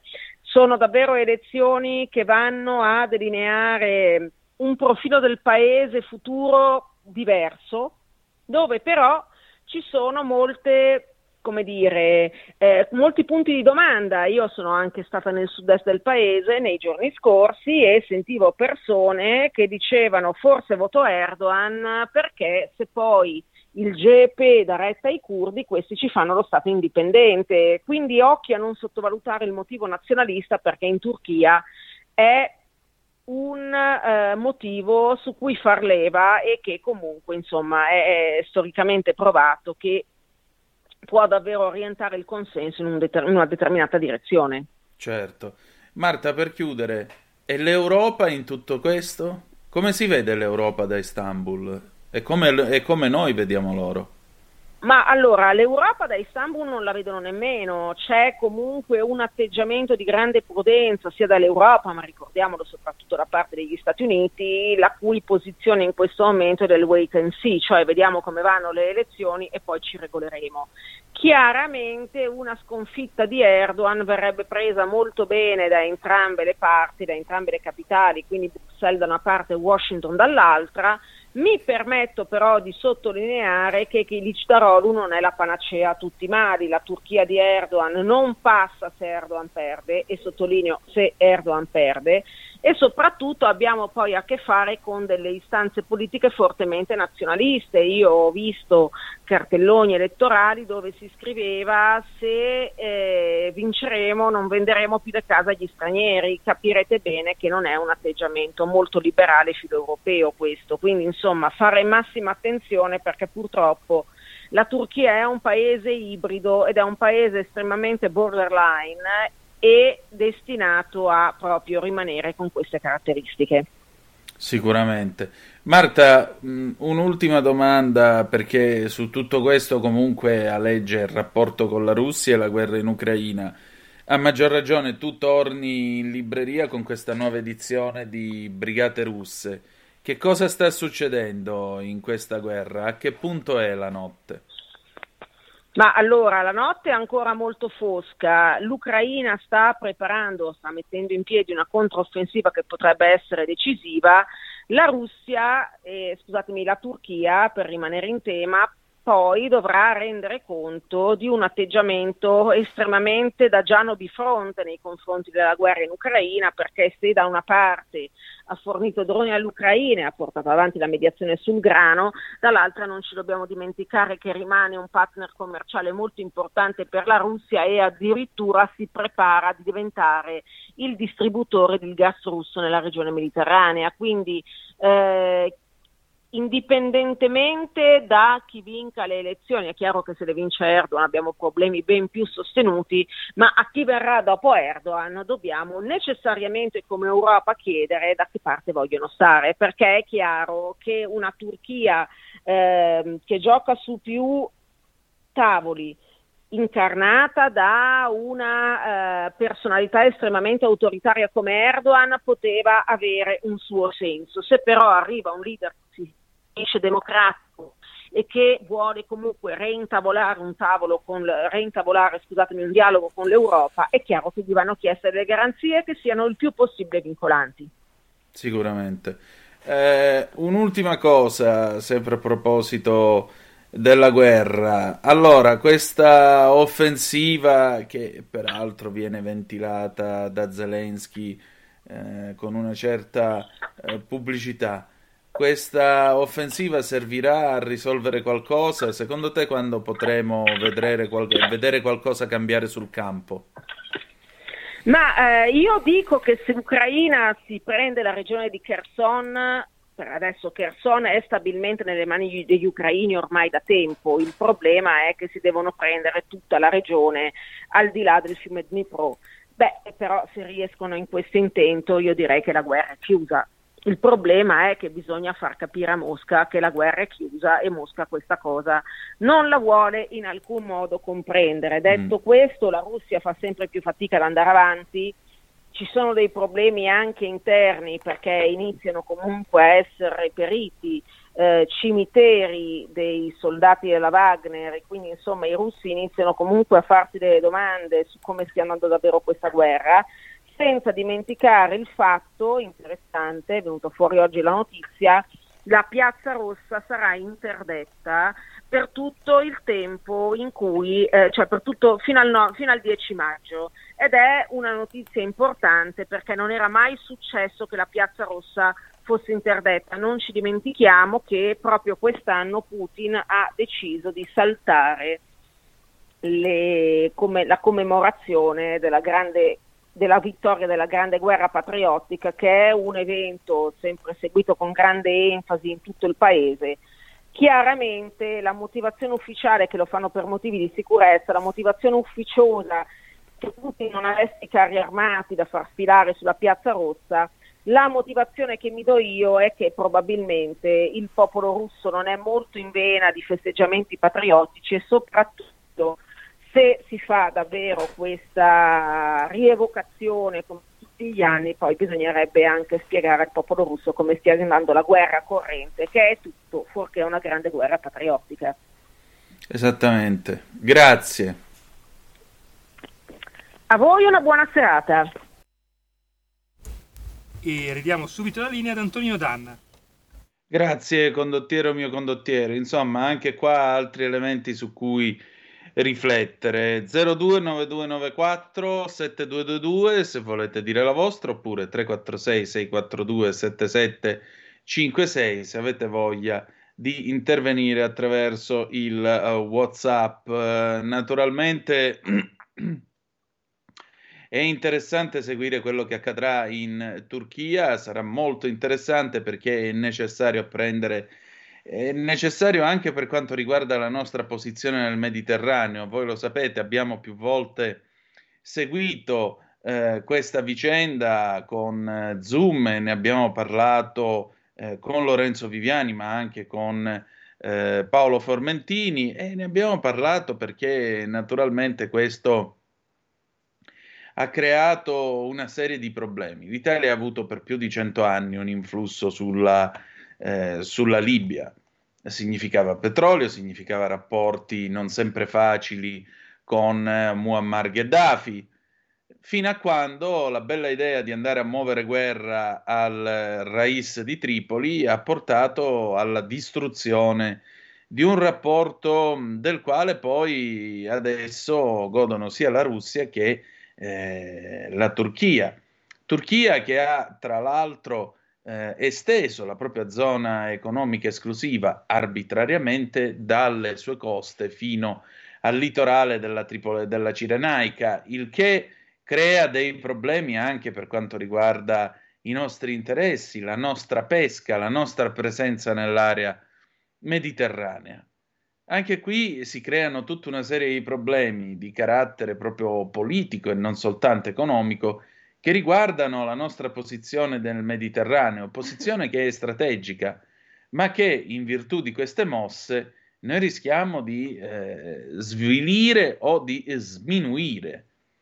E specie quando, nel momento in cui si parla di rendere l'Italia, e segnatamente il meridione d'Italia, hub energetico di tutta l'Europa, questo ha i suoi riflessi e questo crea i suoi problemi. Quindi attenzione anche a questo rapporto con Ankara perché riguarda prima di tutto quanto pagheremo più avanti sia il gas che la benzina e da dove importeremo tutto questo.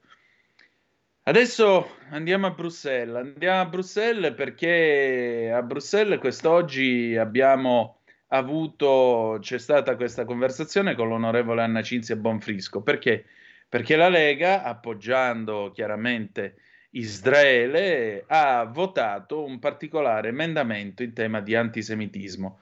State a vedere questo video.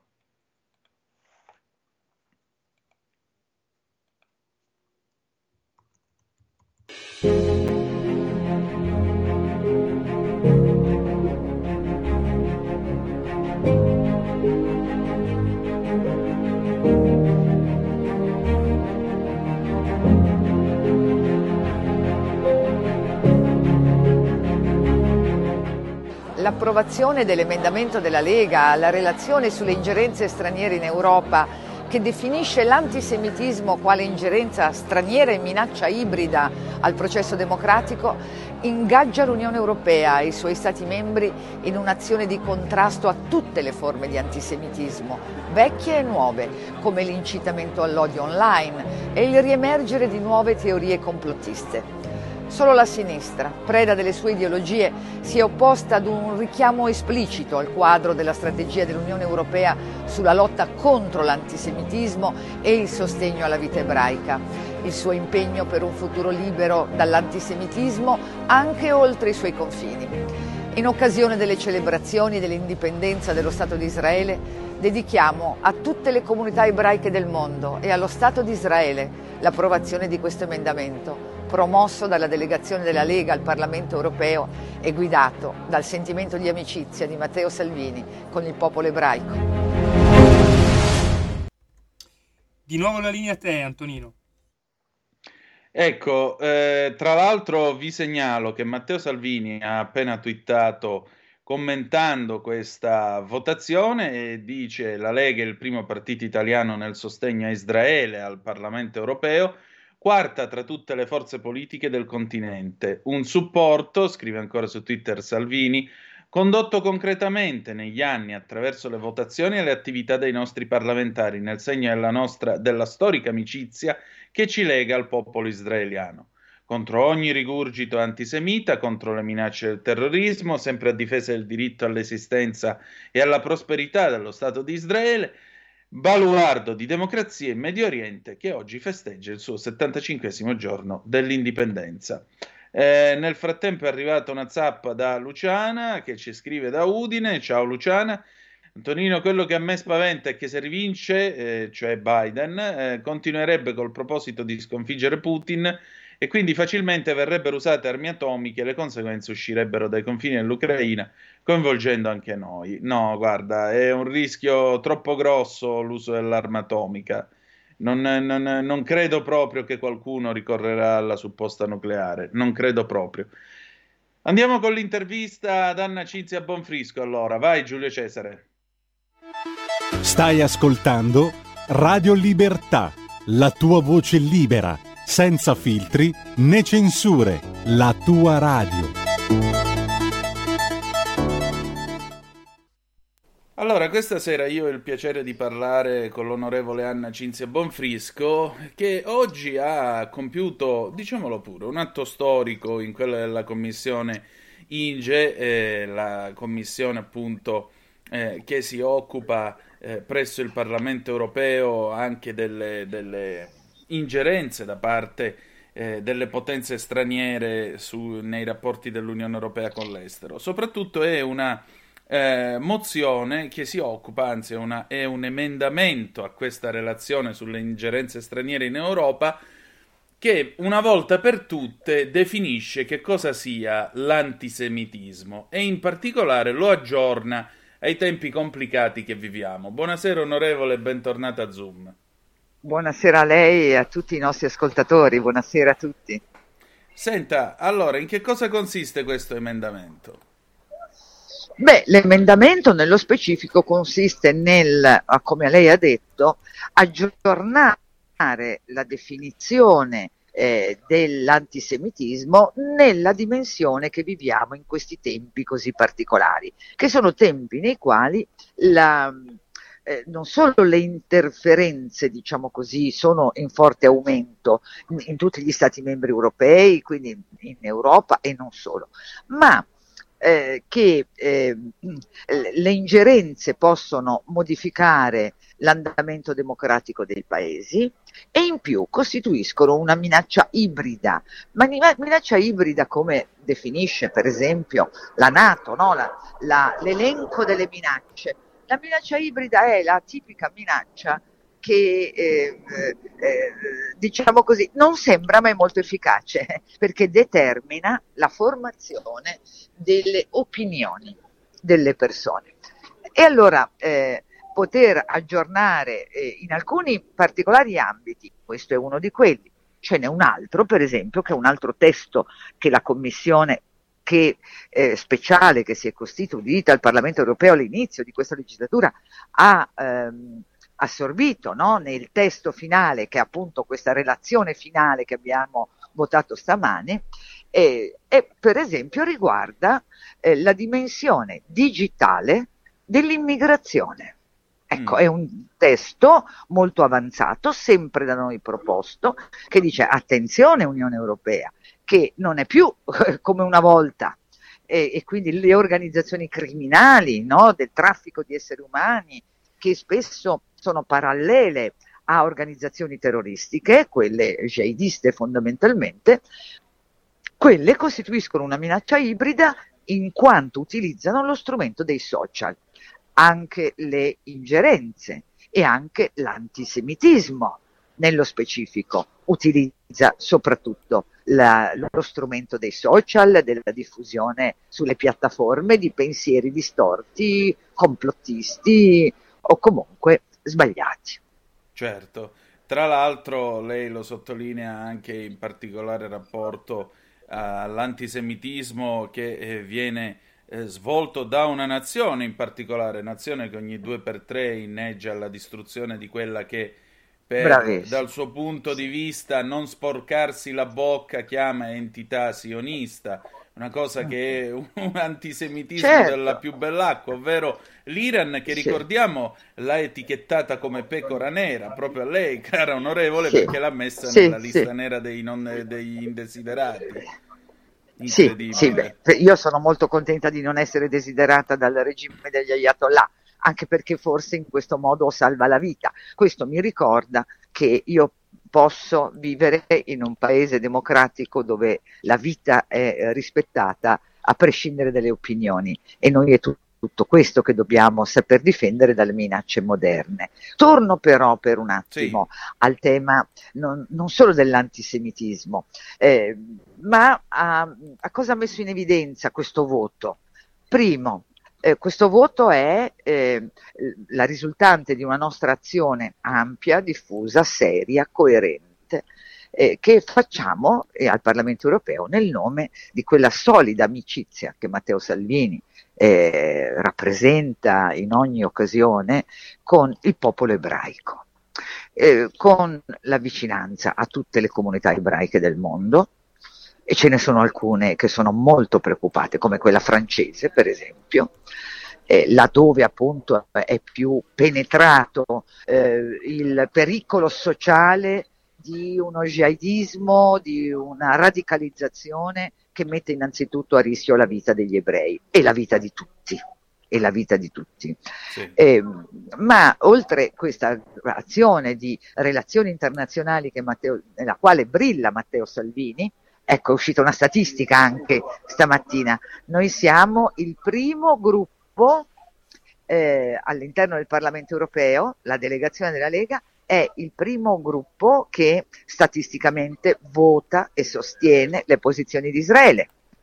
E, e siamo quindi eh, titolari, diciamo così, di questa eh, azione primaria in virtù di una forte scelta compiuta da Matteo Salvini che apprezziamo tutti e che ci fa apprezzare all'interno anche del Parlamento europeo, dove però cosa registriamo, e lo abbiamo registrato anche in occasione di questo voto, che c'è una sinistra che in Italia o anche nel resto d'Europa, ma soprattutto in Italia, eh, a parole celebra la Shoah, ad esempio, e tutto il, eh, il corollario no, di eh, posizioni politiche eh, che vengono dichiarate nel giorno della memoria e il giorno dopo non valgono più, perché il giorno dopo loro votano sempre contro l'azione del, eh, del governo israeliano, di qualunque colore esso sia, dello Stato di Israele, a favore invece di questa eterna diatriba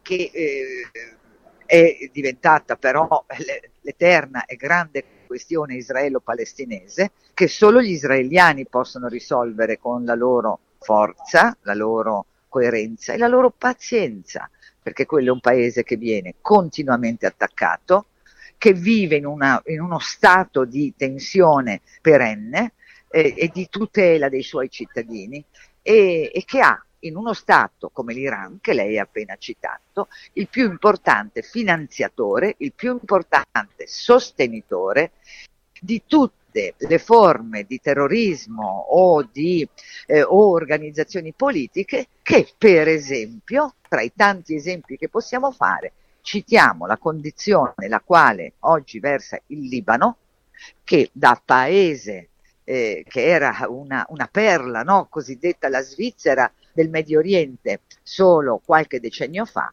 in virtù dell'azione degli Hezbollah, oggi è un paese sull'orlo del fallimento e del disastro.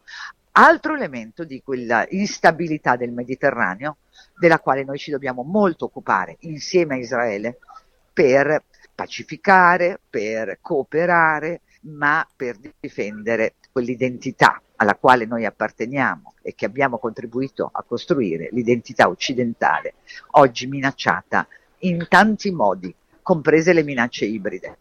Certamente. E abbiamo il dovere di tutelare non solo eh, l'identità occidentale, ma eh, se posso aggiungere anche la nostra stessa cultura e le nostre stesse radici, che non vuol dire cercare il razzismo, non vuol dire, eh, non vuol dire costruire muri, vuol dire semplicemente avere un'identità con cui presentarsi, perché se lei giustamente mi dice io sono Anna Cinzia Bonfrisco, sì, perché ha la storia di Anna Cinzia Bonfrisco. Se domattina dice da ora non sono più questo, se rinuncia alla sua identità, lei non è più nessuno. E così io, certo. così tutti. Eh Ed è questo il sottile eh, e subdolo eh, elemento di rischio che sta in un confuso e spesso disastroso senso della eh, convivenza e della condivisione che se appunto non ha chiaro questo limite, eh, che non è un limite negativo ma è un limite impositivo, eh, finisce per eh, creare eh, una drammatica confusione che è questa prima di noi tanti hanno combattuto per le nostre libertà, per le nostre conquiste e, e per la laicità di questo Stato. Come possiamo noi cedere su questi eh, principi e accettare invece che nella nostra Europa vivono, vivano comunità che invece queste leggi, questi principi non accettano perché si sentono meglio rappresentate e regolate come avviene in alcune aree importanti, per esempio di Parigi o eh, in altri paesi europei, dalle leggi della Sharia. Esatto. Onorevole, senta, il 14 di maggio Israele compie 75 anni. Qual è l'augurio per i nostri amici a Gerusalemme? Quello che abbiamo fatto noi oggi nel concludere questo nostro lavoro è stato proprio quello di dedicare allo Stato di Israele, a tutte le comunità ebraiche del mondo, il lavoro della Lega, e dimostrando ancora una volta che quella storia è una storia che appartiene alle nostre radici, quelle che l'Europa non ha voluto mettere nel suo trattato, le radici cristiano-giudaiche che fondano l'Occidente, fondano la civiltà e, e quindi noi in nome di questo possiamo solo oggi dire auguri Israele, saremo sempre con te. Grazie. Grazie, grazie a tutti voi e grazie agli ascoltatori di Radio Libertà. E la linea di Antonino Danna in chiusura. Grazie, noi per oggi abbiamo finito. Adesso qui Parlamento con Paolo Formentini e poi abbiamo un intervento del segretario della Lega Matteo Salvini. Ci si ritrova domani alle 18.05 trattabili. Grazie per essere stati con noi ricordate che the best is yet to come, il meglio deve ancora venire. Vi ha parlato Antonino Danna. Buonasera.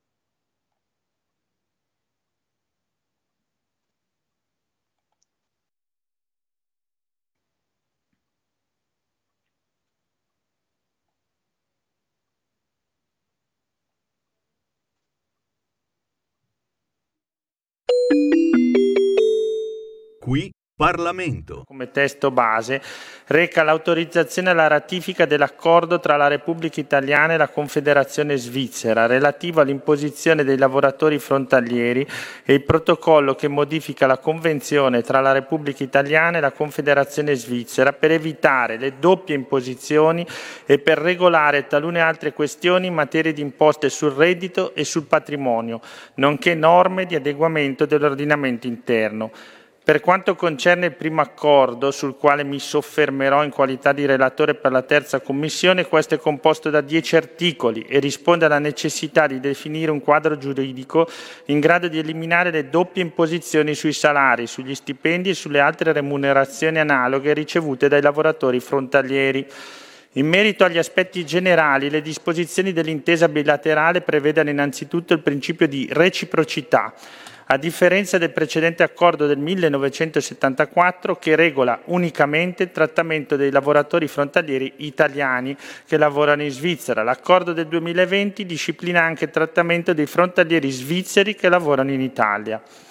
Quanto al metodo di imposizione, i salari sono imponibili nel paese di svolgimento dell'attività lavorativa, ma entro il limite dell'80% di quanto dovuto dallo stesso paese in base alla normativa sulle imposte sui redditi delle persone fisiche. Lo Stato di residenza applica poi le proprie imposte sui redditi ed elimina la doppia imposizione relativamente alle imposte prelevate nell'altro Stato. Nella proposta di legge si riconosce inoltre la specificità della NASPI del frontaliere e le deduzioni dal reddito imponibile di assegni familiari e dei contributi per il prepensionamento, oltre all'innalzamento della franchigia a 10.000 euro. L'accordo fornisce poi una definizione di area di frontiera, riferendosi per quanto riguarda l'Italia alle regioni Lombardia, Piemonte, Valle d'Aosta e la provincia autonoma di Bolzano, mentre per la Svizzera si intendono i cantoni dei Grigioni, del Ticino e del Vallese. A sua volta si chiarisce che per lavoratore frontaliere si intende una persona fisica, fisica, fiscalmente residente nei comuni i cui territori ricadano per intero o parzialmente in una fascia di 20 km dal confine con l'altro Stato contraente che svolge un'attività di lavoro dipendente nell'area di frontiera dell'altro Stato contraente per un datore di lavoro residente, una stabile organizzazione o una base fissa dell'altro Stato e che in generale ritorna quotidianamente nel proprio stato di residenza. Viene disposto un regime transitorio per i lavoratori frontalieri residenti in Italia che lavorano in Svizzera o che vi hanno lavorato con decorrenza dal 31 dicembre 2018. Ai lavoratori summenzionati viene applicato il regime di tassazione esclusiva in Svizzera fino alla data di entrata in vigore del nuovo accordo. In particolare, le remunerazioni ricevute dai lavoratori frontalieri residenti in Italia che alla data di entrata in vigore dell'accordo svolgono oppure che tra il 31 dicembre 2018 e la data di entrata in vigore hanno svolto un'attività di lavoro dipendente nell'area di frontiera in Svizzera per un datore di lavoro ivi residenti, una stabile organizzazione o una base fissa svizzera restano imponibili soltanto in Svizzera si prevede che i cantoni dei Grigioni, del Ticino e del Vallese verseranno a beneficio dei comuni italiani di confine una parte del gettito fiscale derivante dalle remunerazioni dei lavoratori frontalieri fino all'anno fiscale che termina il 31 dicembre 2033 e tale compensazione è stabilita nella misura del 40% dell'ammontare lordo delle imposte pagate. Viene inoltre istituito un apposito fondo che garantirà ai comuni di frontiera uguali risorse, oltre al fondo che permetterà il rilancio delle zone di confine. Ulteriori disposizioni riguardano il principio di non discriminazione del lavoratore frontaliere nel trattamento fiscale in base alla nazionalità, alla residenza, come anche alla durata del soggiorno e alla frequenza del ritorno al proprio domicilio, l'amichevole risoluzione delle questioni riguardanti l'interpretazione e applicazione dell'accordo e la cooperazione amministrativa tra i due Paesi, l'entrata in vigore dell'accordo e la clausola di riesame. In conclusione, auspico che si porti a compimento il percorso dopo il necessario passaggio al Senato come emerso in sede di esame presso le commissioni riunite terza e sesta, occorre ricordare che nel solo Canton Ticino lavorano circa 80.000 italiani, mentre nel cantone dei Grigioni e del Vallesi i lavoratori italiani sono rispettivamente 8.000 e 6.000. La Svizzera è il principale paese estero nel quale l'italiano è lingua ufficiale ed inoltre primo contribuente estero di pensioni erogate attraverso l'INPS con un importo di circa 3 milioni di euro annui. Grazie.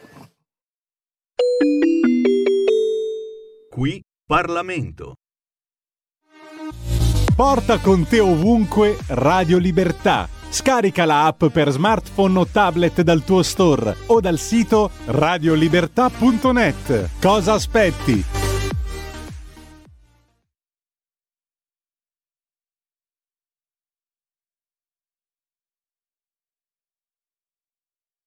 Prego.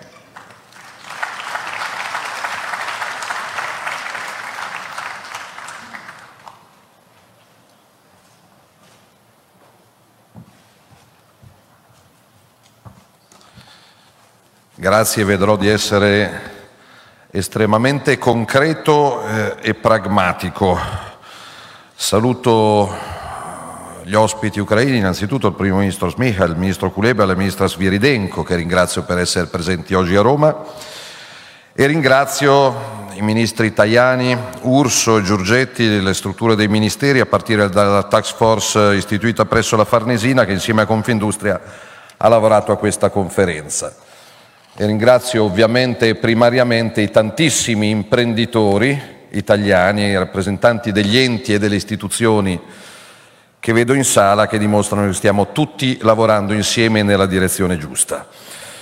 Eh, grazie anche all'input eh, di Giorgia Meloni, la conferenza penso che abbia già raggiunto due obiettivi fondamentali. In primo luogo ribadire la vicinanza di tutta l'Italia, del governo e dei principali settori produttivi al governo e al popolo ucraino.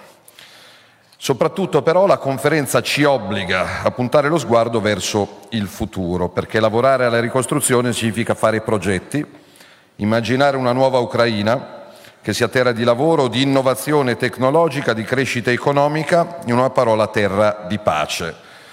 E la pace col lavoro devono assolutamente andare d'accordo. Un futuro che l'Italia è pronta a costruire insieme.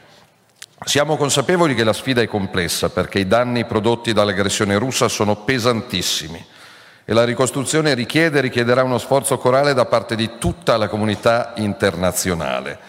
Siamo altrettanto consapevoli che l'Italia può e deve rappresentare un valore aggiunto per la ricostruzione dell'Ucraina. Per il mio settore, dicevo, quello appunto delle infrastrutture, dei trasporti e dei lavori pubblici, ritengo che il valore aggiunto dell'Italia sia riconducibile ad almeno tre tipi di fattori. Il primo è rappresentato dalla straordinaria capacità di fare delle nostre imprese nell'ambito delle costruzioni, che poggia su secoli di grande architettura combinata a moderne tecnologie ed intelligenze gestionali. Fra le tante aziende operative, so che oggi ad esempio una di queste aziende ha firmato accordi con le società ferroviarie ucraine sui servizi di tecnologia diagnostica e sui sistemi di segnalamento, e penso a Mermec, mentre un'altra grande azienda che è WeBuild ha firmato un accordo con un'altra società ucraina per la costruzione di un impianto di energia idrica. Vedo poi fra gli ospiti l'amministratore delegato di Ferrovie dello Stato, Luigi Ferraris, che so che guiderà assolutamente una macchina di assoluta eccellenza in Italia e in Ucraina. Quindi da questo punto di vista sono assolutamente sereno e soddisfatto. Quello delle costruzioni, dicevo, un comparto ormai largamente internazionalizzato e dalla metà degli anni 2000 il fatturato estero delle imprese italiane di costruzione è quintuplicato e il volume d'affari delle stesse viene realizzato per circa il 75% sui mercati internazionali. Quindi conto che le imprese italiane possano essere un supporto per la ricostruzione dell'Ucraina di assoluta eccellenza. Nei prossimi anni le imprese italiane potranno poi avvalersi di uno straordinario incubatore che è il PNRR che dedica una fetta rilevante di risorse alle opere infrastrutturali ed assegna al Ministero che ho l'onore di accompagnare un ruolo centrale. Quindi le migliori tecnologie che svilupperemo in Italia, le soluzioni ingegneristiche più attuali e le capacità manageriali più performanti nel settore delle infrastrutture e della mobilità sostenibile potranno essere utilizzate anche per la ricostruzione in terra d'Ucraina. Le imprese italiane di settore rappresentano quindi un valore aggiunto fondamentale per la ricostruzione di questo splendido Paese. Il secondo fattore decisivo per la ricostruzione dell'Ucraina, e l'abbiamo sperimentato in questi mesi di vicende belliche, è rappresentato dalla logistica. Questo vale per l'Italia come per il contesto europeo come per quello ucraino. L'aggressione russa ci ricorda infatti ogni giorno il valore delle grandi infrastrutture strategiche per assicurare all'Ucraina di poter esportare i propri prodotti in tutto il mondo. Lo abbiamo toccato con mano con la crisi del grano, prodotto dalla chiusura della rotta marittima attraverso il Mar Nero, e a livello europeo il mio impegno, non da adesso, ma fin dai sei mesi durante i quali eh, siamo, eh, ci siamo insediati, è assicurare il completamento delle reti TNT a livello europeo, in particolare il corridoio Adriatico-Baltico e quello Mediterraneo, che hanno nell'Ucraina il terminale orientale. L'obiettivo è quello di passare dalle mappe ai cantieri, in Italia come in Europa, e rendere operativa la via terrestre che unisce il dry port di Oronda ai porti italiani dell'Adriatico e dell'Alto Tireno. Porti italiani che già si sono messi a disposizione, penso a Trieste, penso a Venezia e penso a Ravenna, ma lo potranno e lo dovranno essere ancora di più. Noi quindi stiamo facendo la nostra parte e contiamo che anche gli altri Stati membri siano disponibili a mettere più soldi nella CEF, nello strumento comunitario, e negli altri strumenti finanziari europei per accelerare il completamento di queste reti TNT, perché le risorse ad oggi stanziate sono assolutamente e drammaticamente limitate e insufficienti. È onore e onere dirlo davanti a una platea così qualificata. Ovviamente possiamo parlare di ricostruzione, possiamo parlare di completamento delle reti nord-sud, ovest-est. Per farlo occorrono denari che ad oggi a bilancio non ci sono, ma conto che l'intera Commissione possa sostenere gli sforzi mirabili e apprezzabili del commissario Valian per implementare le risorse che nel settore dei trasporti e della logistica sono assolutamente fondamentali, così come fondamentale sarà tenere aperta e rafforzare la via marittima per accentuare la collaborazione fra porti italiani e porti ucraini.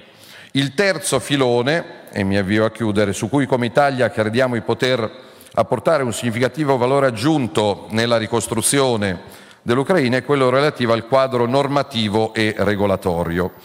Tra i primi provvedimenti di questo governo abbiamo, ad esempio, e lo dico agli amici del governo ucraino, adottato da poco un nuovo codice degli appalti pubblici, di cui vado orgoglioso, che si inserisce nel quadro della direttiva europea in materia appunto di contratti pubblici. Un codice che ha il merito di conciliare trasparenza, semplificazione, apertura alla concorrenza e al mercato, in cui abbiamo puntato ad assicurare una maggiore accelerazione tagliando i cosiddetti tempi morti degli appalti e eliminando la possibilità del no senza alternative da parte degli organismi della pubblica amministrazione. Altro elemento fondamentale che garantisce trasparenza che qualche commentatore distratto evidentemente ha sfalsato nella lettura del nuovo codice è quello della digitalizzazione che favorirà l'attuazione di procedure rapide, snelle e trasparenti in relazione a tutto il ciclo di vita del contratto, dalla gara al collaudo. Siamo quindi pronti a condividere con voi, cari colleghi, l'esperienza maturata in Italia negli affidamenti e contratti pubblici grazie al nuovo codice degli appalti che entrerà in vigore dal prossimo mese di luglio. E sempre restando sul tema regolatorio, siamo disponibili ad avviare da subito forme di cooperazione per la definizione degli standard tecnici che saranno fondamentali per la realizzazione di opere infrastrutturali, specie nel settore delle ferrovie e della pianificazione urbanistica. A tale riguardo, come Ministero, siamo pronti a dare tutto il supporto tecnico necessario attraverso la collaborazione col Consiglio Superiore dei Lavori Pubblici. Ho voluto nel tempo concessomi far riferimento a tre filoni operativi eh, concreti da subito applicabili su cui crediamo che l'Italia possa dare un lavoro aggiunto nel campo dello sviluppo di infrastrutture e trasporti moderni, sicuri, efficienti e sostenibili. Lascio dopo di me al Ministro Urso e soprattutto al Ministro Giorgetti l'onore di illustrare tanti altri comparti e tanti altri strumenti economici che il nostro governo e tutti gli enti di settore saranno in grado di mettere in campo in favore della ricostruzione del vostro straordinario Paese. E chiudendo questo mio intervento ribadisco che l'Italia intera oggi è qui ben rappresentata, l'Italia dei sì, l'Italia che guarda avanti al vostro fianco nella ricostruzione e nella difesa dei valori della pace e della libertà che non sono negoziabili. Buon lavoro a tutti. Avete ascoltato Zoom, il drive time in mezzo ai fatti.